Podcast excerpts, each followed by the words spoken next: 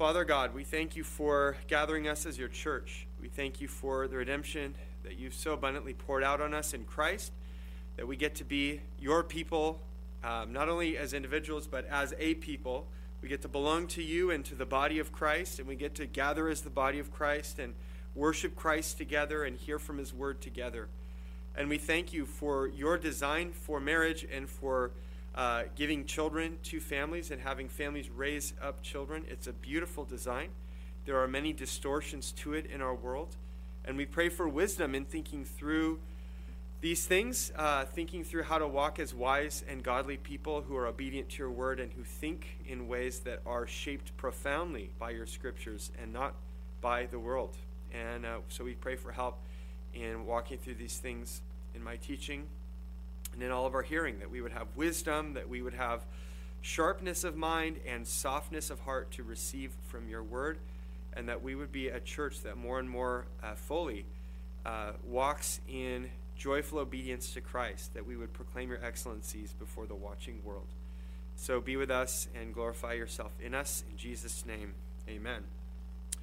So, um, we are dealing with a special issue regarding parent child relationships, which is the decision to have children. Let me interrupt myself and say, you probably all know this, but we do have handouts that Paul just grabbed right there in the back. If you don't have one, thanks, Paul. I didn't seed Paul to get one right there, so I could uh, use him as an example. But we have um, we have these handouts uh, to follow along with if it's helpful. Um, now we're going to look first of all at some broad biblical principles regarding valuing children, regarding things like adoption, things that are kind of more clear biblical yeses. Um, and then we'll examine some specific ethical issues, uh, things like abortion, contraception, um, artificial reproductive technologies. And um, we're going to generally try to move from areas where the Bible is very clear to areas that are a little bit less biblically black and white and require a little bit more judgment, kind of biblically informed discretion, biblically informed judgment and discernment. And um, just a note as we engage in a topic like this, a couple of notes. First of all, is uh, regarding kind of attitudes that would that would be necessary for us as Christians to examine topics like this. The first is a biblically wise heart of self-suspicion and intellectual humility before God. The Proverbs are full of exhortations about this. I, I just have a couple references in your handout Proverbs 12 15, Proverbs 14 12, about basically a fool likes to think he's already right. A fool doesn't listen to counsel. Uh, a fool thinks he already knows everything, but wise people um, kind of recognize I don't already know everything. And so I need to be open to counsel, especially counsel, of course, from God's own word, from God's revelation, and counsel from others as well. So this is an area that um, we are profoundly influenced by our surrounding culture in ways that uh, draw us toward values that differ from what we find in Scripture. And so we need to walk through these issues with a humble and prayerful attitude before God. The second attitude to encourage is an attitude of love that refuses to judge one another on biblically gray areas where our consciences might differ. Um, Romans 14 is kind of the key place biblically where this is discussed. Um, and the whole, really, the whole discussion, really, the whole of Romans 14 deals with this in a more extended way. But Romans 14:10 sort of distills the point where Paul writes, um, "Why do you pass judgment on your brother, or you? Why do you despise your brother? Uh, for we will all stand before the judgment seat of God."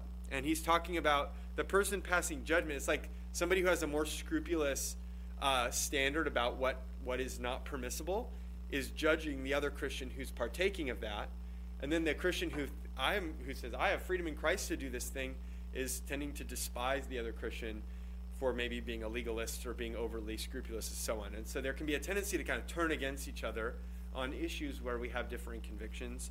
And so he's saying, look, Christ is your brother and sister's judge, not you. Your job is to love your brother and sister and, and help them in Christ.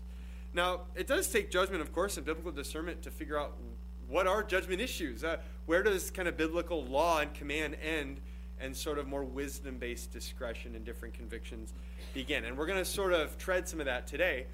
I'm not going to, in a lot of these things, some of these things are very morally clear. We'll be clear where the Bible's clear. There are some other things where I'm not going to sort of answer the questions for you, but maybe uh, help equip us to think about what the issues really are that we need to kind of what are the key questions that need to be discerned biblically. And some of us may land in different places than others on some of these, these matters. And, and just a quick note, too, when we say not to judge one another or despise one another about different convictions, this doesn't mean that we don't talk about stuff like this. Uh, there's a big difference between judging each other over different convictions and like never talking. Um, or say there's a big difference between judging each other and having frank conversations where we sharpen each other. We maybe try to persuade or we just try to understand and try to reason through things together and give each other counsel. There's plenty of room for that kind of thing. And in the body of Christ, we really benefit from um, some of these, especially complex issues, even hearing other opinions from other trusted believers. You might end up not not uh, fully agreeing with someone else, that's okay. It's still really helpful to have other believers to walk through these things and talk. So, not judging doesn't mean we never talk about it. It just means uh, we, we try to understand this person's accountable to Christ ultimately and not to me uh, with how they walk through some of these grayer issues. Any questions about that or any other thoughts about this sort of preliminaries as we walk through these topics? Okay. Um, let's talk first of all about valuing children. And before we get into the, the weeds about some of the ethical issues with regard to having children or preventing having children, first of all, we just need to take this broad level biblical assessment of the activity of childbearing. And in short, the Bible presents children as a blessing. And the Bible presents childbearing as a normal activity to which every marriage should be open. It's one of the chief purposes of marriage. Um, Genesis 1:28. We we read this earlier. We've read it a few times in our series when we've talked about marriage. And this is God's creation of man and woman in his image. It says, And God blessed them, and God said to them, Be fruitful and multiply, and fill the earth and subdue it, and have dominion over the fish of the sea, and over the birds of the heavens, and over every living thing that moves on the earth.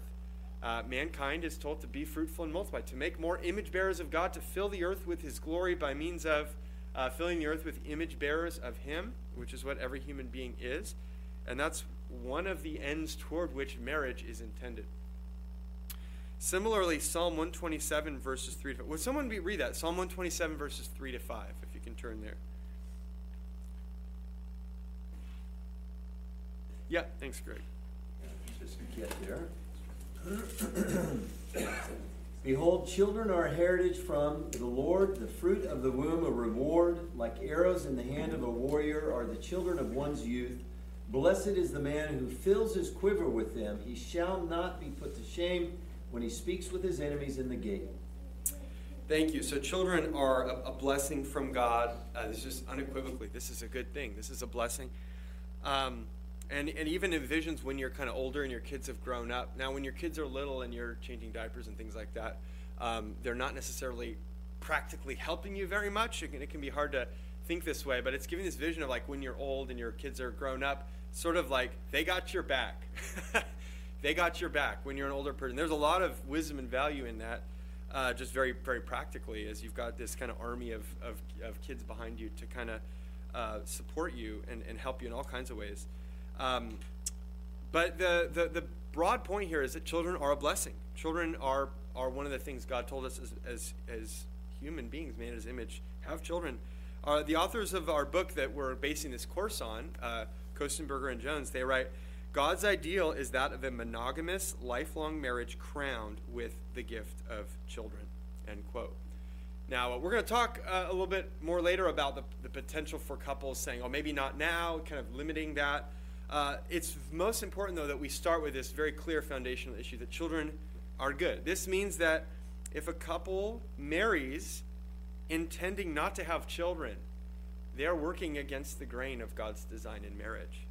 Um, as, as human beings and as a married couple. Biblically, that is not a legitimate attitude. That is not a legitimate kind of purpose to go into marriage saying we're, we do not want to have kids. Now, of course, there's all these medical, if there's like medical necessity, that's a whole different thing.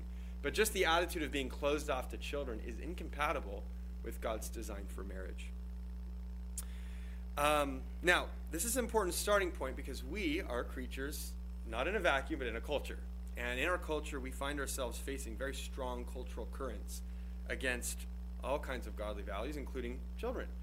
Um, I wouldn't say our culture is totally, entirely anti kid, but there's a lot of uh, currents that mitigate against this, this idea of, of children as a blessing from God that make it honestly very hard to have kids.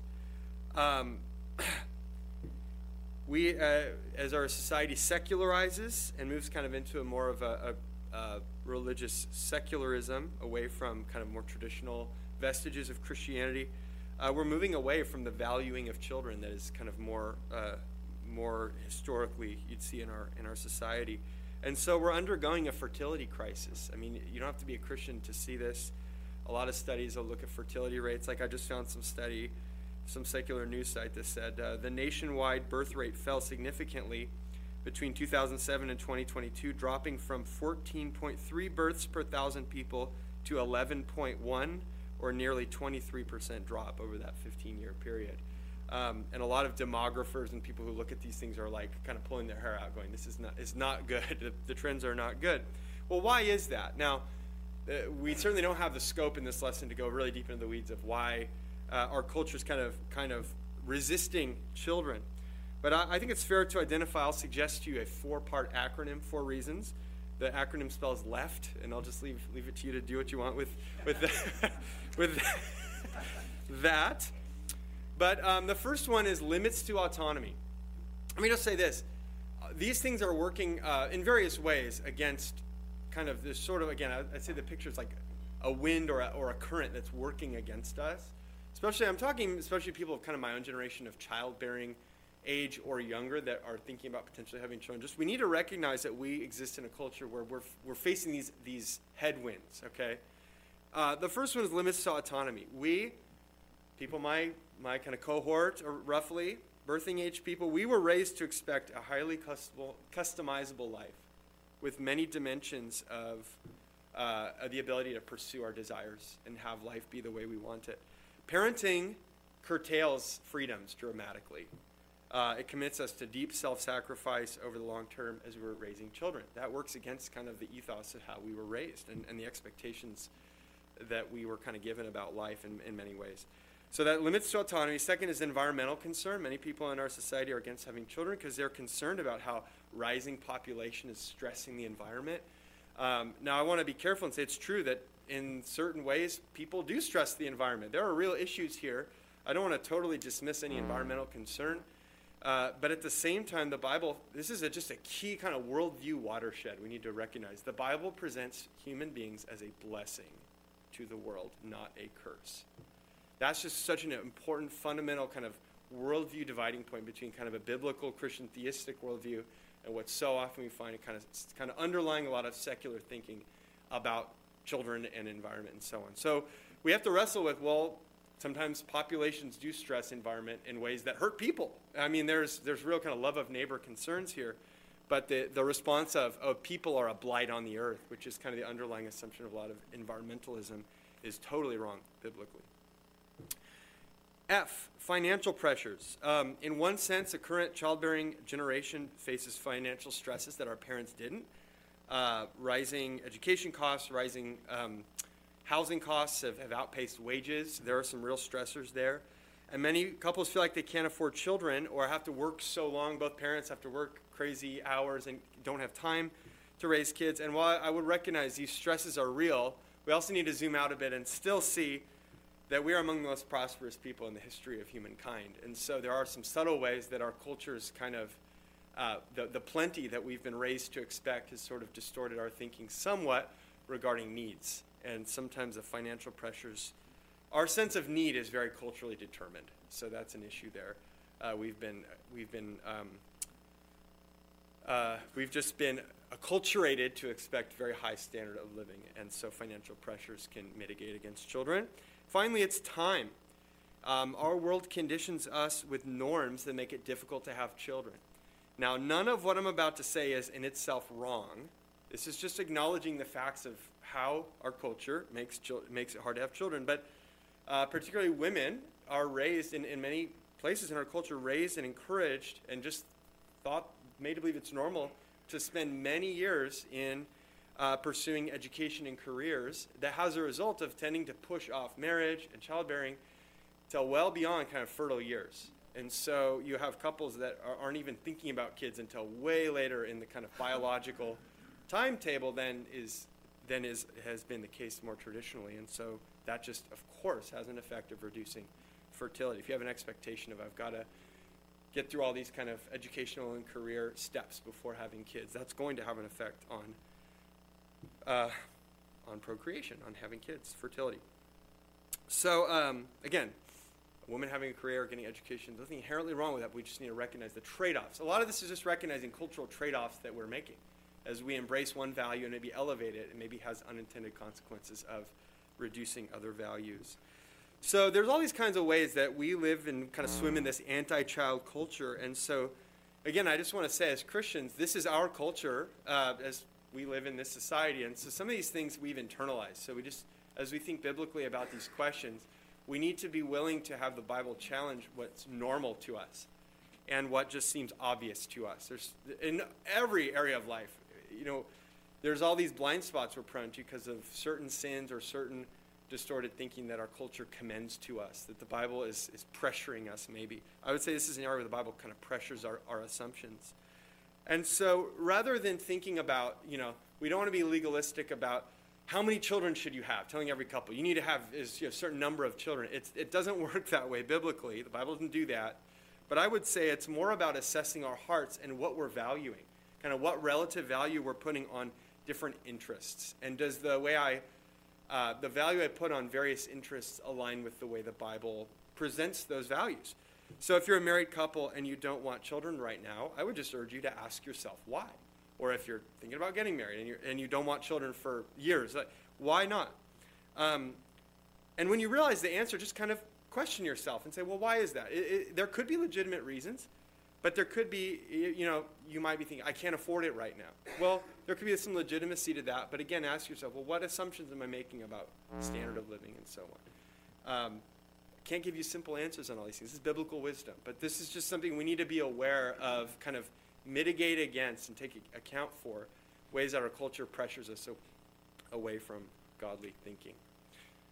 So, um, all that, I'm sure I've raised a lot of questions and issues. Um, any rotten tomatoes coming my way here?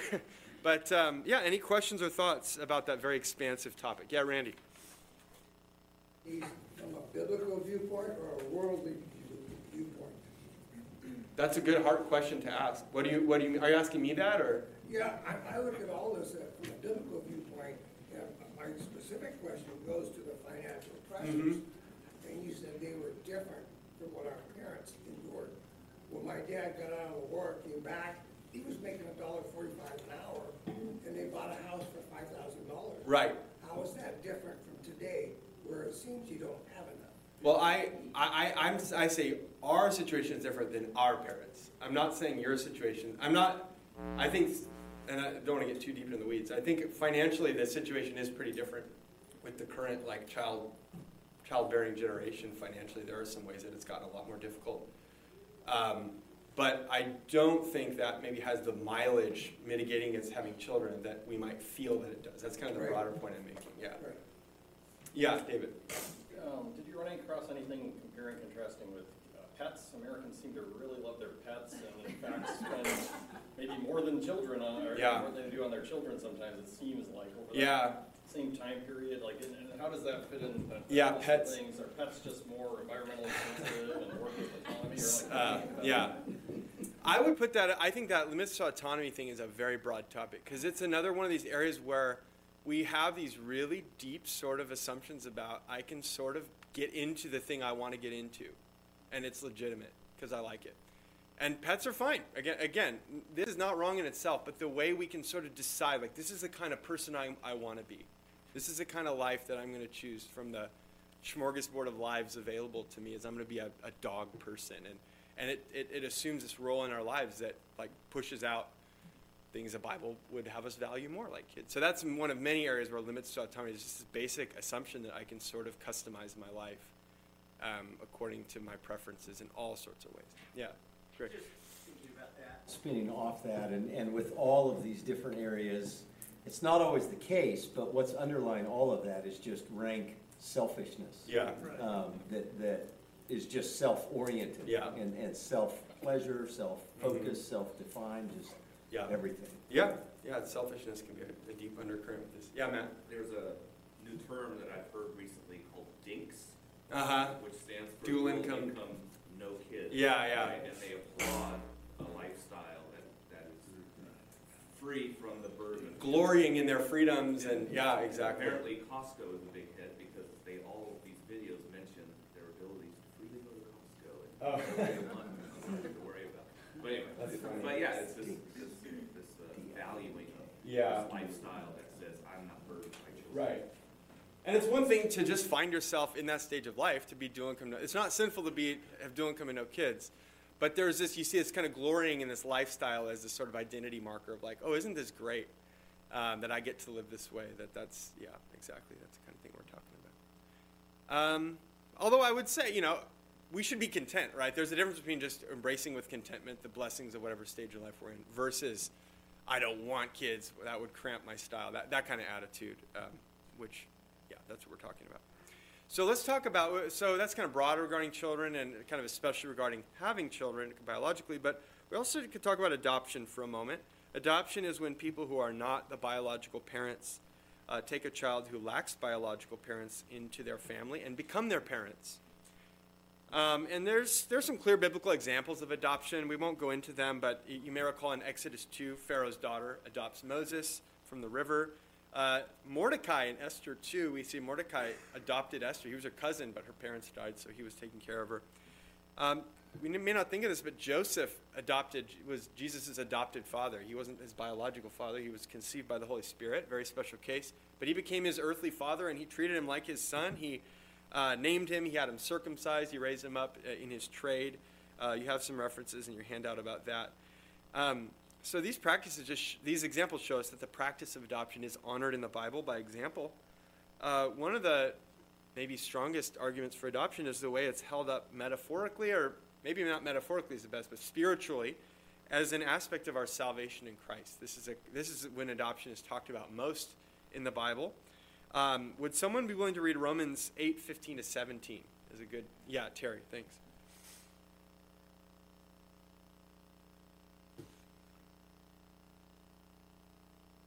Do not receive the spirit of slavery to fall back into fear, but you have received the spirit of adoption as sons, by whom we cry, Abba, Father. The Spirit himself bears witness with our spirit that we are children of God. And if children, then heirs, heirs of God and fellow heirs with Christ, provided we suffer with him in order that we may also be glorified with him. Thank you. So this is how salvation changed in our sin, and we've been joined to Christ, and so we come to share sonship of God with Jesus. What is His? I think John Calvin said it this way: "What is His by nature becomes ours by grace," and we come to in union with Christ. We get sonship is one of the many blessings that become ours in Christ that belong to Him, and so uh, we get to call God Father because Jesus calls God Father. Um, I remember in John, I think chapter 20, he says, um, tell, he tells Mary to tell the disciples after his resurrection, Tell my brothers, I'm ascending to my Father and your Father, to my God and your God. Um, that's what it means to be in Christ, to be made children of God. So, um, one of the good things about adoption is it images this. It's, it's kind of the picture, one of the most beautiful pictures of salvation we have. And uh, a human adoption can picture that. Um, it can be a powerful means of, of ministry uh, and a wonderful thing for Christians to do. It meets both material and, and spiritual needs. So, materially, it's a mercy ministry that alleviates uh, human suffering in a powerful way. I think of a text like James 1:27. There's many biblical passages that talk about God's special care for the widows and the orphans. They're in biblical times kind of, and you know, often, um, kind of the most vulnerable groups um, and those most in need of care. And God Himself uh, cares especially for orphans and widows, and He calls His people to mimic that care. So He says in James 1:27, religion that is pure and undefiled before God the Father is this: to visit orphans and widows in their affliction, and to keep oneself unstained from the world. And I, I think adoption could be a good example of, of a kind of extension of that concept of visiting orphans and widows. Well, taking orphans that need that need parents that don't have any into your own home, and adopt them into your family. It's also can be a, a powerful evangelistic ministry. uh, just consider if you are a an orphan, you're a child who either parents have died or sadly are unable to raise you uh, due to all sorts of um, life circumstances. Uh, what better home could a child like that land in than in a Christian home, where there is a, a, a husband and wife who, though not perfect, are striving to please the Lord in their marriage and in their their parenting and raising their kids up in the discipline and instruction of the Lord, as we hear in Ephesians 6 4. This would be a really good place to land, honestly, if you're a kid who needs parents. So adoption is a wonderful, uh, a wonderful ministry. It's not for everyone, but it is a, a, wonderful, good work that, that God has set forth for, for many Christian uh, families. Um, so those are kind of the two, two, we looked at kind of two ways of having kids, uh, having kids biologically, adoption. We're going to now pivot to ways of limiting or preventing children, uh, which is uh, a big change kind of in our topic. So uh, any questions or thoughts about what we've covered, adoption, having children, anything else? All right. I figure I wouldn't have a lot of people in here uh, pushing back against adoption it's terrible. Um, let's talk about abortion. Again, we're kind of moving from what's biblically clearest to what's a little bit less clear biblically. Um, and abortion is the practice of ending a pregnancy by killing an unborn child. And you can hear baked into that definition a very clear moral judgment about what it is, a biblical moral judgment. Um, that recognizes that, that the unborn are human beings uh, and their lives, like born people's lives, are inherently dignified and sacred because we're in God's image, unlike any other kind of creature in the world. Um, the authors of the book that we that we're, we're basing this off of, they, they kind of present, I think, a good two-pronged argument against abortion biblically. The first is general, just the idea of the um, the unborn the unborn being discussed in the Bible as humans. Um, and then the second uh, prong is kind of there is a text that deals more specifically with the issue, not of intentional abortion, but dealing morally with the judgment of, of someone killed in the womb. Um, so, first, let's just kind of look at the broad argument that um, the unborn are people with a dignified human life worthy of protection. So, um, would someone be willing to read Psalm 139, verses 13 to 16? Yeah, Paul. 15 to 16? It, it should be 15 to 16. Yeah, okay. My frame was not hidden from you when I was made in secret and skillfully wrought in the depths of the earth. Your eyes have seen my unformed substance, and in your book were all written the days that were ordained for me, when as yet there was not one of them. All right. How do we how do we infer status of the unborn from this passage?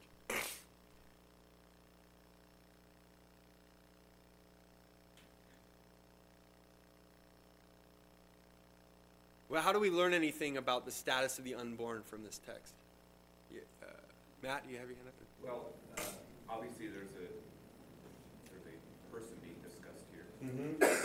in, in a form that is not akin to what we eventually result in a human being. My, Mhm. s- it speaks of my substance. So Yeah. There's there's a there's an in process uh, Yeah. growth of a you know child Yeah. in the womb. That isn't what we would see as a human being at this stage, but Mm-hmm. visually. Yeah. Uh, but there's a difference in the way they look. So unformed substance. Yeah, yeah. Consider. Substance is work in progress. Yeah. But it's my substance.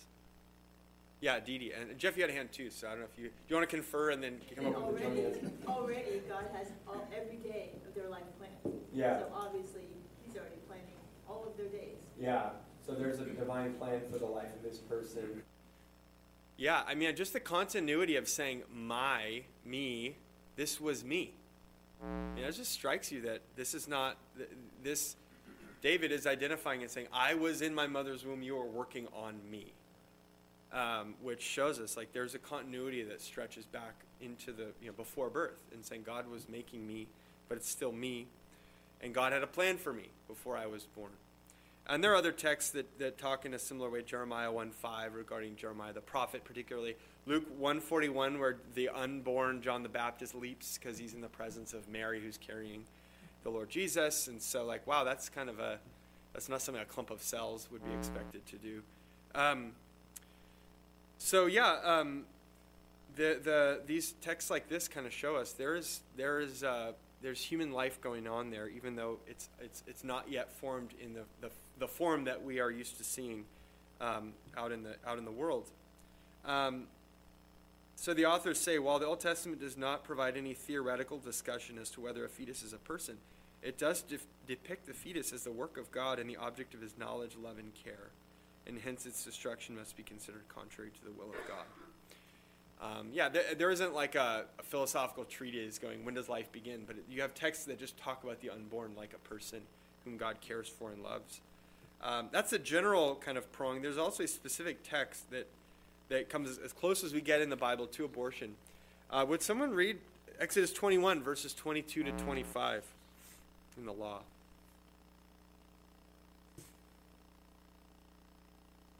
Um, is that Rodney? Yeah. Thanks. Uh, 22.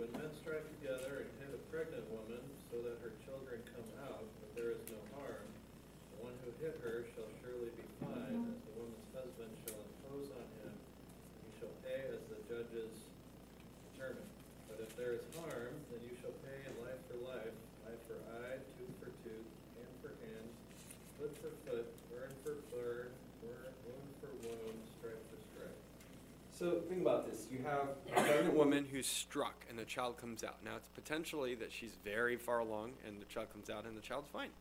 And then okay, that's that's good. No harm. Uh, there is some kind of penalty still there, I guess. Whatever whatever's proportional. But um, the if the so then if there is harm, so if the, a, a pregnant woman is struck, the child comes out and there is harm, then the proportional the, the appropriate penalty is proportionate to the harm that was done, including life for life. You see that? Like, if the child dies, then life for life. This is this law. It's called lex talionis, meaning sort of the, the it comes up in the law a few times. This re, this even retribution, tooth for tooth, eye for eye, um, which, by the way, in the law is not meant to turn people into vindictive monsters. It's meant to limit and and uh, it, it's a it's a think about this. This is the law code for a nation. This is meant to limit uh, penalties to what's fair and proportional, and and limit kind of overreaching uh, penalties. But saying if if the if the child died, life for life, um, which is something that early kind of uh, Jewish interpreters and early Christian interpreters picked up on and expanded on, and they would they would cite Exodus 21 as their rationale for uh, resisting abortion. Um, abortion itself did happen in the ancient world. We're talking more kind of around the time of Christ, the Greco Roman world. It did happen. It wasn't as common. It was technologically not as feasible, of course, as it is today. What was a lot more common was exposing, just leaving an, an unwanted infant. And, and, that was allowable, depending on the father's discretion. And uh, Christians and Jews were kind of known in the Roman Empire for being very countercultural on this, being very strongly opposed to abortion which again did exist, and, and also the exposing and, uh, of infants. That they, they didn't do it. Someone wrote about Christians are these people, they don't expose their infants. Um, there's this basic kind of biblical reasoning about the value of a human life that took hold very quickly and marked Christians off from a, a pagan uh, world that was very cheap with human life. It sounds like familiar. We're like we're kind of we're kind of repaganizing, honestly, in, in the West, and it's it's going to look more and more like that. That Christians who are biblically convi- convinced uh, by these things are going to look good and distinct by valuing the life of the unborn. Um, so, of course, this raises question about when does life begin? And the Bible, again, doesn't go into a theoretical discussion. The biblical truth is that it, the unborn is a person. And there's really no logical stage to begin considering the contents of the womb, a person, other than when uh, when the egg fertilizes, becomes a zygote, is what it's called, a fertilized egg. Very early on, cell division begins, and it includes all the person's unique genetic information. Um, so, really, any measure, biblically and, and ethically, any measure that interferes with the implantation and survival of a fertilized egg, and from that point on um, to more mature de- stages of gestation, is murder from a biblical standpoint. It's killing a human being. Even if we can't see the person, and even if the person's very, very tiny. Um, now, we should say there are sometimes medical situations uh, in which an abortion is sadly necessary to, uh, for, for, medical purposes. And I'm thinking of particularly like a tubal pregnancy where uh, a woman's egg is fertilized and implants uh, in the fallopian tube. It's not meant to do that. And what that will lead to eventually is both the woman and the child dying. Uh, a woman cannot uh, gestate an infant to bring it to term in her fallopian tube.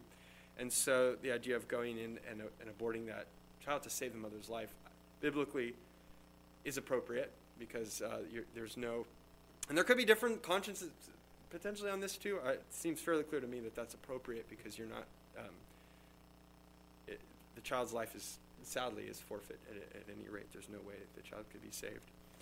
Um, but anyway, we'll make that aside because there's some medical complexities here. But with regard to um, just we need to understand the, the unborn, uh, the unborn are, are, people with human dignity. Um, so, any questions about abortion? really light topic for this holiday weekend, but and we're gonna get, get into the get into the weeds with some of this stuff. Yeah, I got a, a quick a quick point uh, or question. The, a lot of the argument on the other side is that it's it's my body. I'll do yeah. what I want with it. Yeah. Uh, how do you address that? As far as how would I address someone at that argument biblically? From yeah. Yeah, it's a great, and there's a, lot of, this could be a good topic to talk more about at some point, kind of the apologetics and the regarding abortion and how to interface with the world.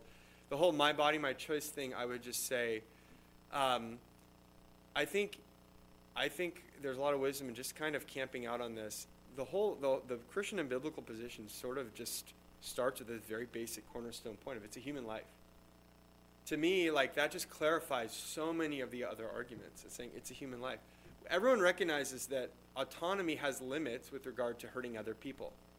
So if you, all but really fringy crackpot people would say, if you have an infant and you say, my autonomy is being limited by the demands of this infant, I choose to leave them in a dumpster or something, everyone would be say, that's monstrous. You can't do that. Well, we'd say, well, the moral status of the unborn is the same. There's no overriding interest in autonomy. Back to that limits to autonomy thing. There's no overriding moral interest when on the other side of the ledger is a human life. It just brings a lot of moral clarity to the situation. Yeah, correct. Just in, in the context of everything, too, just good to affirm um, the reality of it being sin, it being murder. Yeah. That's unequivocal biblically. Uh, but also understanding it's not the unforgivable sin. Absolutely. And so, if, if a person has had an abortion, if a person's been involved in, in performing an abortion in any yeah. capacity, anybody's been a part of um, pressuring somebody, yeah. pushing some, just any aspect of that, those are serious things, but they're not unforgivable. Yeah. And, and that Amen. just needs to be. Yeah, I was going to end of the whole lesson, but I'll say it now, Greg. No, no, it's fine. It's fine. Just any a lot, a lot of these things could have the potential because we're dealing with very high stakes issues could have the potential to raise a lot of guilt and shame.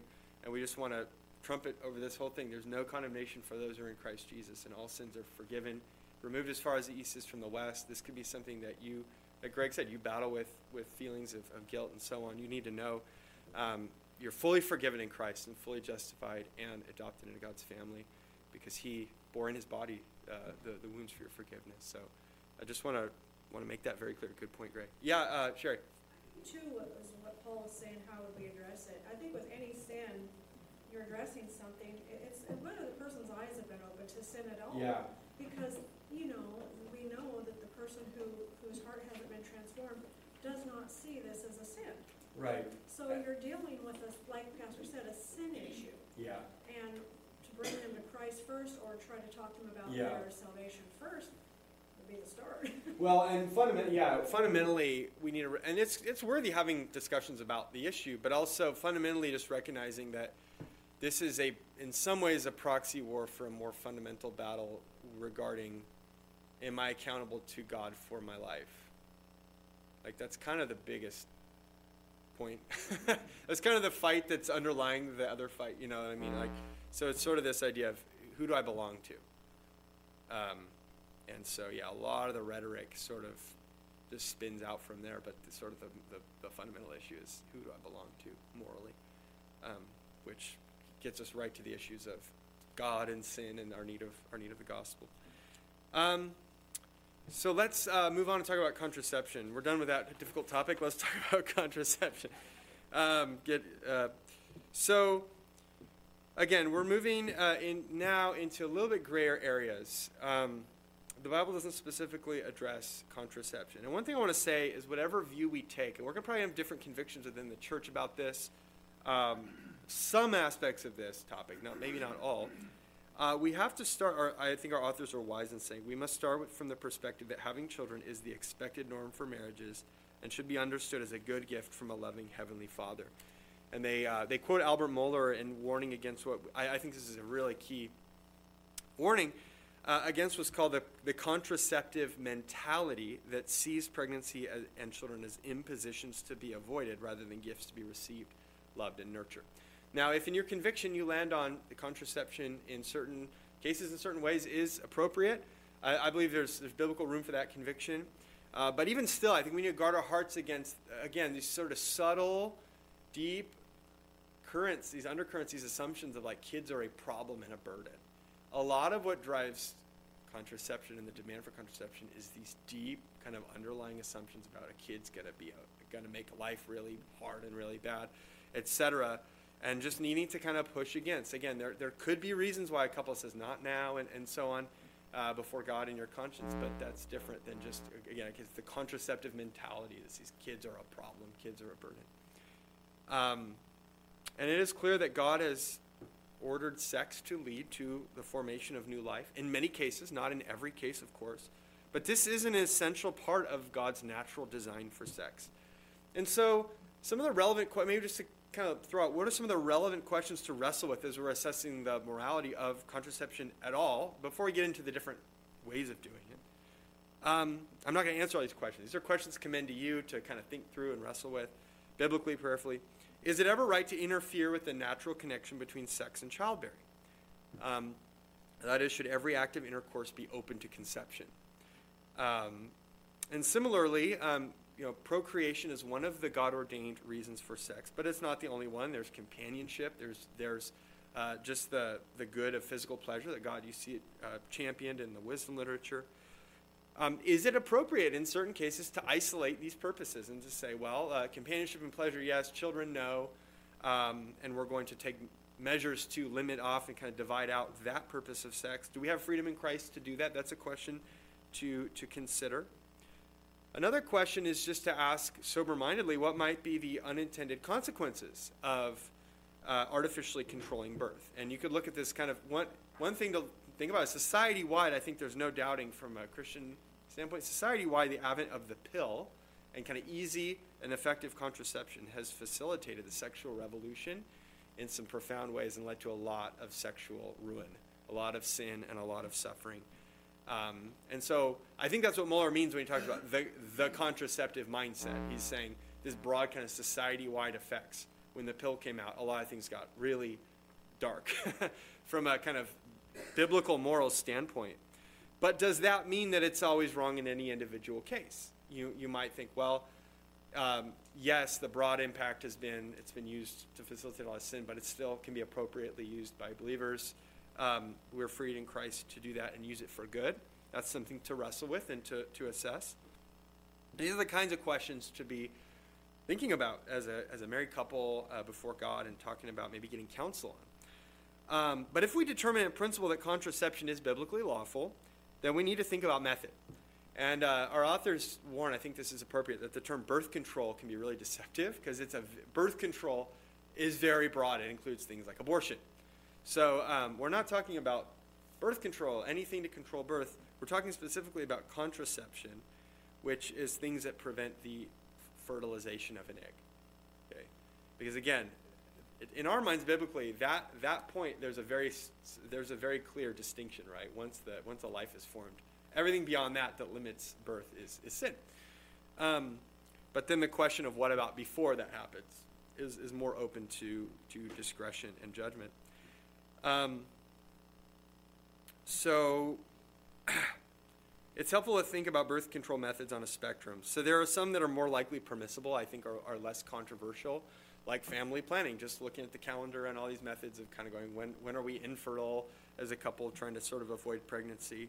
Or barrier methods, without getting into too much detail, methods that work by a, a blocking mechanism, um, a little bit simpler morally. Um, and then there's more complex things like uh, like the pill, um, kind of kind of med- medical contraceptive or IUDs, intrauterine devices, um, and sterilization, um, uh, having surgery either as a man or woman to sterilize and make ourselves infertile. Um, again, just questions to raise. Uh, does you know the, the biblical concept 1 corinthians 6.19 you are not your own uh, does that bar us from having the right to do things like permanently altering our bodies to remove a function god has built in are we free in christ to do that to sterilize ourselves determining when we no longer want children um, that's a question to wrestle with the pill and, and iuds intrauterine devices these are complex one thing to just kind of alert you to is they do multiple things they, they have a contraceptive function of preventing an egg from being fertilized but they also, if that fails, they can also have the function of preventing a fertilized egg from implanting in a uterine wall, which that is a lot more morally, again, our, our intent should go up and say, well, that would be a big problem um, because, again, we have a human life that's being, being terminated, being killed. So thinking through the risk of, okay, it's complex, right? It's meant to do this one thing, but if that fails, it might accidentally do this other thing. Um, requires a lot of discernment and prayerful judgment. And I, what I would say, if you're considering measures like this, is to have a careful and detailed conversation with your doctor, and don't just rely on generalities, but ask very pointed questions about how these things are working and what they would do, um, and, and, so that you can know, kind of in your conscience, how, what's going on and what you're signing on to, so you can assess it biblically. Um, and then, of course, under the rubric of birth control, there's clearly anything that's an abortive fashion, anything that would, again, kill an, an unborn life, abortion, or like the morning after pill that specifically does prevent an egg from implanting, a fertilized egg from implanting, would be clearly biblically out of bounds. So, just some, a lot of kind of questions and thoughts and stirring up issues there with contraception. But does anyone have uh, other, other points or questions about that topic? Sorry if that's unsatisfyingly. Uh, not deterministic here. We want to be careful not to bind consciences. Yeah, Patty. Important too to remember the biological effects on women Mm-hmm. that these have, Yeah. both contraception and childlessness. Mm-hmm. It's, it's real. Mm-hmm. That's a good kind of under that unintended consequences. There's, I mean, there's hormonal. These are working hormonally, and so our bodies are not necessarily a system that can be. We're not computers. You can't just turn one thing off without. There's all these other downstream effects. So just considering how might it affect the woman's body, and then just looking at kind of the, the relational, emotional aspect of what are we signing up for with regard to not having children. Yeah, good points. Good points to put in the hopper as we, we wrestle with these kinds of issues. Any other thoughts? All right. Well, um, the last topic to talk about is artificial reproductive technology. So this is um, kind of on the other side. We have these ways of preventing or limiting birth. These are ways of of um, facilitating uh, pregnancy and birth. Um, we need to examine artificial reproductive technologies. Sadly, so we, we, we see biblically part of God's clear intention for marriage is that it produces children.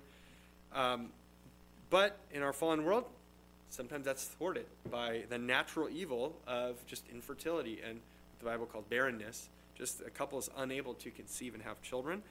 Um, infertility is a major plot motif throughout Scripture. There's a lot of characters. It really runs through the patriarchs in Genesis, Sarah and Rebecca and Rachel. All it's an issue in Genesis every every stage along kind of the covenant family line. That's interesting. Um, Hannah in 1 Samuel chapter one, and Elizabeth, the mother of John the Baptist, Luke 1 7, she had been uh, infertile, she and her husband Zechariah. Um, and the Bible recognizes this as a real affliction, a real problem. Um, and people cry out uh, in their suffering. And in, actually, in all those cases, they cried out to God for relief, and He relieved them. He gave them children. It won't always, the Bible's not promising it'll always end that way, but it is, of course, a, the first biblical response to that is to seek God, is to pray and ask for, for mercy and provision there, and to wait on Him. It's a hard, it's a hard waiting to do. It's a very, very difficult uh, road to walk and he may uh, bless with children, but just naturally, spontaneously. He may use means. Uh, there are medical and scientific technologies that the modern world has birthed, uh, pardon the pun, um, to, to uh, take on infertility and to maybe address these problems as we've never had the ability before. But that also raises some really interesting ethical questions, as is so often the case. New science and technology raises you know, new abilities, which raises whole new thorny questions about okay, we can, but should we? And how should we? And how do we decide whether we should and how we should? Um, so, first thing we're going to do is survey some of the methods of artificial reproductive technology, and then we'll consider some of, again, the biblical and moral dimensions that would go into assessing those methods. So, the, the first one, and this is from like less of a deviation from the normal pattern of conception to more, more uh, That's kind of the, the spectrum here is less to more of a deviation from, from nature. So, first you have a I'm not going to go into a lot of detail about these, but intrauterine injection, where uh, we'll just say the seed is concentrated and inserted into the woman's body where it has a higher likelihood of fertilizing an egg. Um, not a major just, uh, change from kind of the natural order of things. A little bit uh, different is gamete intrafallopian transfer, where both a sperm and egg are, are harvested and put together and then transferred into the woman's body with the hope that they'll have a higher likelihood of fertilization. The next step from there is in vitro fertilization, which is similar to gamete intrafallopian transfer, but the fertilization actually occurs in a lab vessel. Um, that's what in vitro means. It's Latin for in glass. So the fertilization is happening in a glass, I think literally a glass piece of labware, and then and it's implanted into the mother's body. Uh, and then surrogacy. And the authors, I'm going to quote the authors on surrogacy. The gestation and birth of a baby occur in a woman who either is not the child's biological mother or is willing to donate her egg and carry a child, but relinquishes parenting rights to those con- contracting with her to carry the child.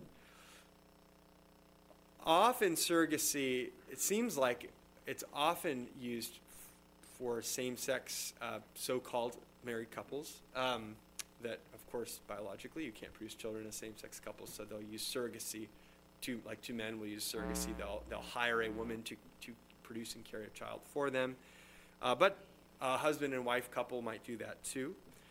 Um, what what do we what are considerations for assessing these methods? Uh, I would say that the methods we just outlined range from biblically permissible to outright sinful, and then there's some some stickiness kind of in between, some some some gray areas in between.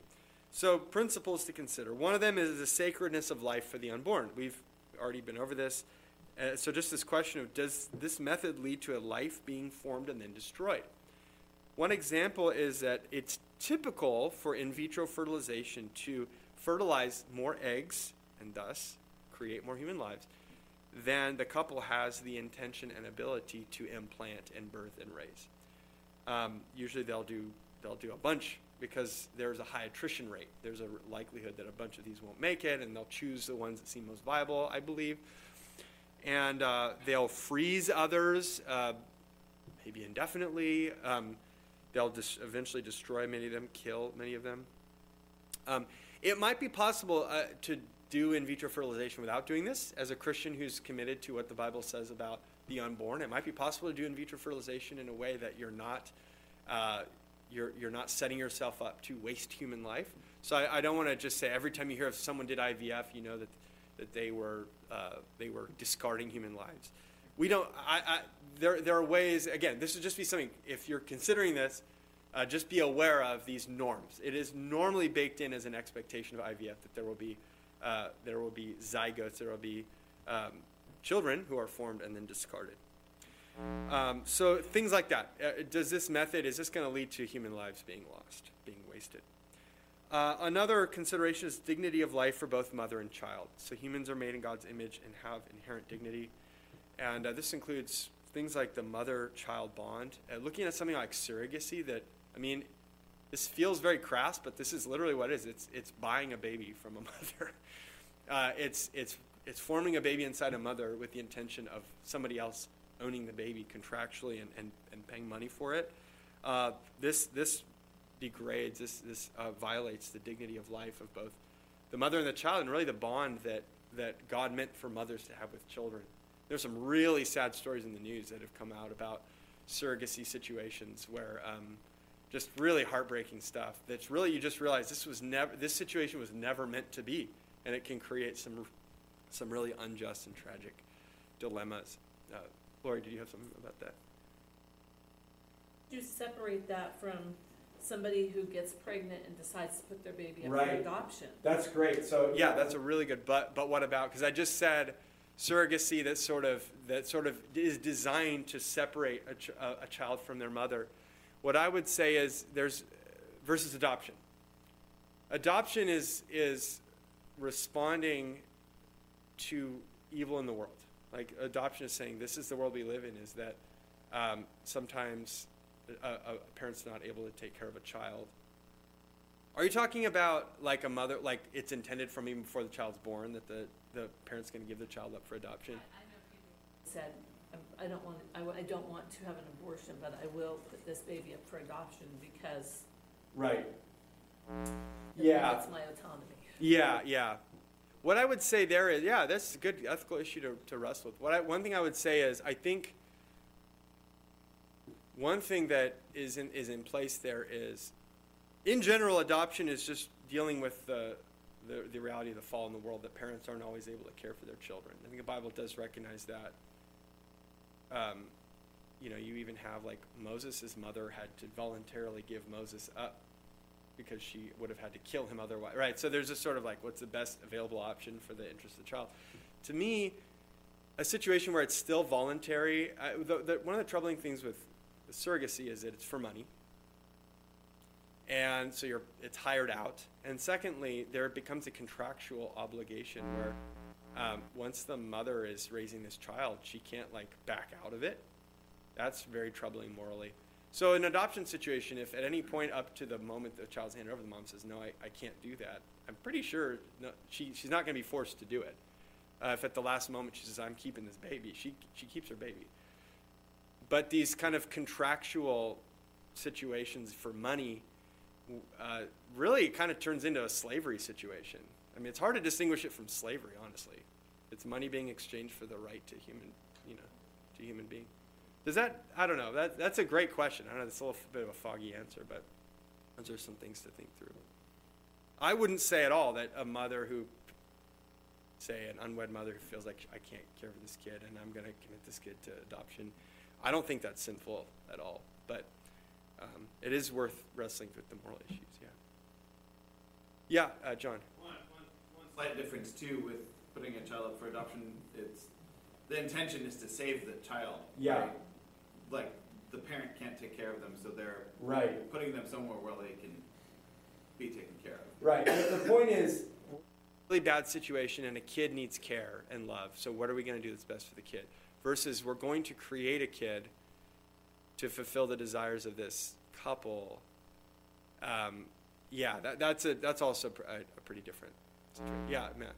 I, I think the, the situation Lori is referring to is a, is a woman who may not believe in abortion, but out of a selfish desire for autonomy decides, I'm not gonna give this kid, I'm gonna give this kid up. Right. It's, it's gonna impact my life. It's not, it's not, I can't take care of it. Right. just- I just don't want it. Right. So again, yeah.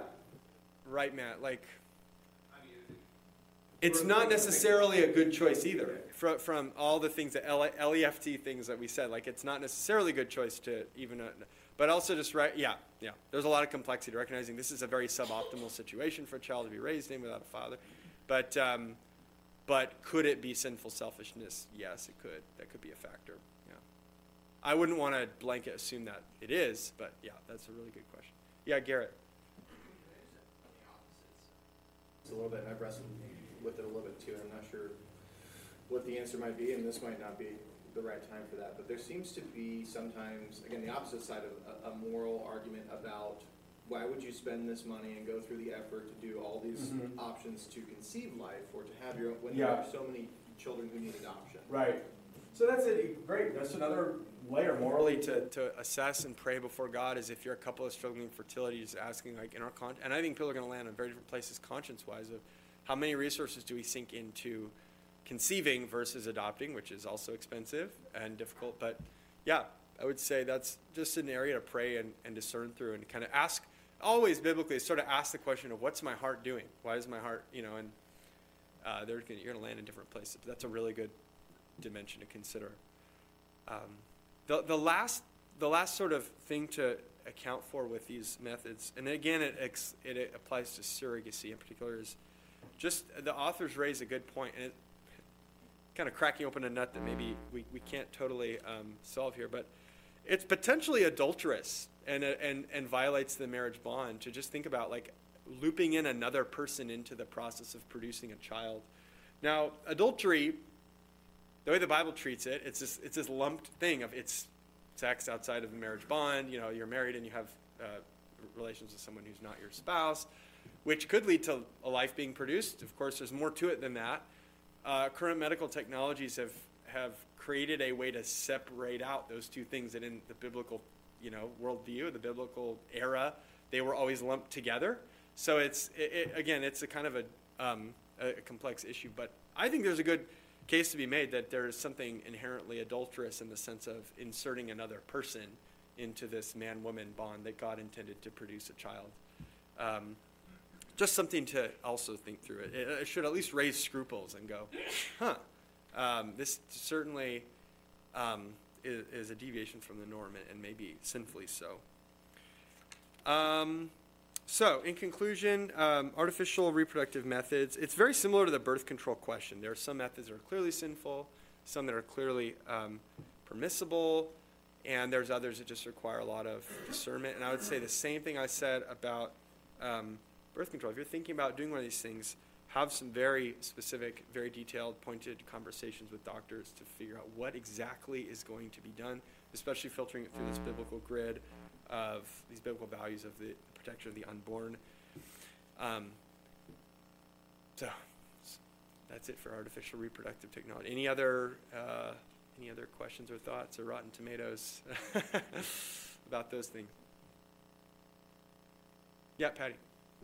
I like to preach the baby gospel. Some of you may know this.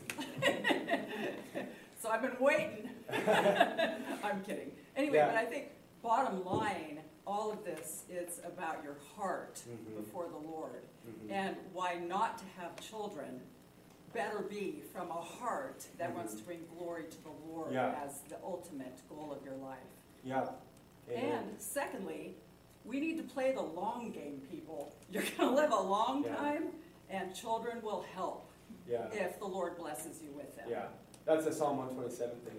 Yeah. And the, the dinks make these videos that Matt talked about, like, I'm a dink, I get to whatever, whatever. You know, it's, it's kind of sad. You're thinking, well, what, what's your video going to look like in 40 years? You know, it's going to, just realistically, it's going to be a lot more bleak. So, yeah, and, and just to underscore that point, you, it's not regarding children, but regarding marriage. Paul makes this point in 1 Corinthians 7, and he's talking about the relative benefits of singleness and marriage. And he kind of says, like, if you're single, you can glorify God. You can serve God in some ways more freely.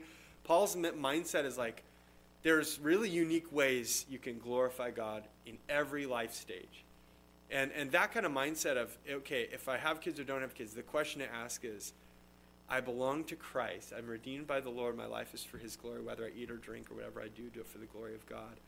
Um, and it might be that we want kids for un- God unglorifying reasons too. You know, like it, it's not. It doesn't only work one way. It could be that our desire for kids is, I'm going to have a kid that gets to the major leagues and vindicates all of my dreams. You know, all this stuff. There could be uh, ungodly heart motives for any action. So that's a really good point, Patty. Just just pulling the threads before God and asking why, why, why, what do I want, and bringing my heart into alignment with God's God's purposes.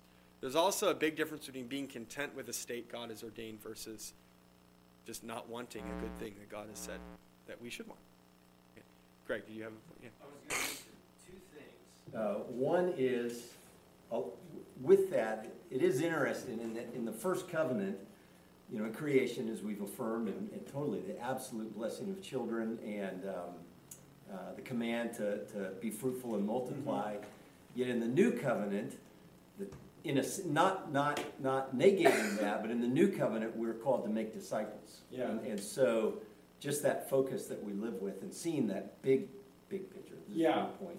It's the same point uh, with marriage. You look at the Gospels, that it's kind of delicate because, on the one hand, it would be wrong to say Jesus denigrates marriage. Some people will kind of, it's kind of careless. Jesus, Jesus, he doesn't denigrate marriage. He upholds everything good the Old Testament says about marriage, but then he says, but your loyalty to me and the kingdom of God supersedes that. And it's the same with children. Uh, the, the, everything the Old Testament says about the goodness of children and the goodness of filling the earth with, with, with human beings in God's glory. Everything of that's true, but there's this higher value of um, in, in redemption in the kingdom of God. disciple making is kind of the ultimate priority. And you have promises like in Isaiah 54 about kind of, I would say, eschatological promises, looking ahead and saying, your inheritance will be better than sons and daughters, even those of you who, who, who, were, um, who were eunuchs, those of you who were, who were infertile in this life, if you never have children. So, not to feel, if you're in the kingdom of God, we don't want to come out feeling left, left out, like, oh, this really, really great blessing that I miss out on. In a sense, yes, but what you are a part of is much greater and, and more eternal and permanent. And that's the hope you can take is your inheritance in Christ is far better than what you didn't get in this life. So, yeah. Just, uh, this is kind of an unapologetic uh, advertisement for next week's class as well, which I'm teaching next week. But it's one thing to have babies and to make babies. It's another thing to raise children in a Christ exalting way. And, and that's the focus of next yep. week. Next week? So um, we've looked at biblical perspective on having children, preventing children, using medical technology to assist uh, uh, fertility. Um, this is just a case of so many things that mo- modern uh, technologies have aided the preservation of life in so many ways we can applaud and thank God for, but it also has raised all these really complex conundrums. And I think these bioethical things just hang on tight. They're getting weirder and more dystopic, and we're going to have to sift through some really, really strange um, moral issues in the decades to come. But I hope today's lesson helped orient us to some of the biblical issues and give us uh, equipment for discerning them. Again, let me reiterate that we just approach all this with an attitude of, of prayerfulness and humility before God, recognizing that um, that there, you know, He needs to critique our thinking in certain ways by His Word and by His Spirit. Um, and also, again, just this two pastoral notes. Uh, just what Greg said earlier, of, of, if you're if you're struggling with guilt or despair and some of these things, just to remember that uh, where sin abounded, grace abounded all the more, and, and, what Christ has done for you is so complete and sufficient. Uh, it's God's will that you you live in the, the assurance of, of what Christ has done in justifying you. Um, and also, if you're considering some of these thornier issues, contraception, uh, reproductive methods, um, any of these things, I'll just open door for us as pastors. We would love to discuss these issues with you. I would actually commend. I don't want to burden your consciences. You have to get permission from us. It does. It's not that way at all. But really, it would be wise of you to get counsel from those whom God has charged with the care of your soul, and to, to have a conversation. Because these issues are they're high stakes, they're thorny, and just in humility, it would just it would be wise for you to get counsel from one of us. We would love to walk alongside you and as by God's grace, as you, I hope you know, we, we don't seek to be heavy-handed and domineering about things that are going beyond what's written in Scripture. Um, but yeah, just please come talk to us. We'd love to, to help. So with that, I will close this in prayer, and I'm glad to discuss. Uh, my email's in the back of your handout. Come talk to me if you have anything else you want to discuss or ask. Let's pray. Father God, we praise you for the um, just the design of humanity as your image bearers and the, the wonder of marriage and children. Um, we appraise your wise sovereignty with regard to each of our individual lives, uh, those of us you've ordained to have children or those you've ordained not to have children. We know that in Christ we have enough to be sufficient. We have enough to say, I can do all things through Christ who strengthens me, and to have contentment. Um, we, we pray that you grant us wisdom as your people regarding these matters, that we would uh, just be thoroughly biblical in the way we think about the world and our lives thoroughly uh, open to the critiquing uh, the way your word challenges our hearts and our values. Uh, we want to live for Christ and we want to live in a way that's subjected to your wisdom because we know that's a good life. That's a joyful life and it gives glory to you. So help us, uh, God, as, as individuals, as couples and families, and as a church to be a, a people who support and encourage and, uh, and reason frankly with one another to, to seek wisdom together from you. Uh, we, we pray a blessing on our time together uh, that we just had. In, in Jesus' name, amen.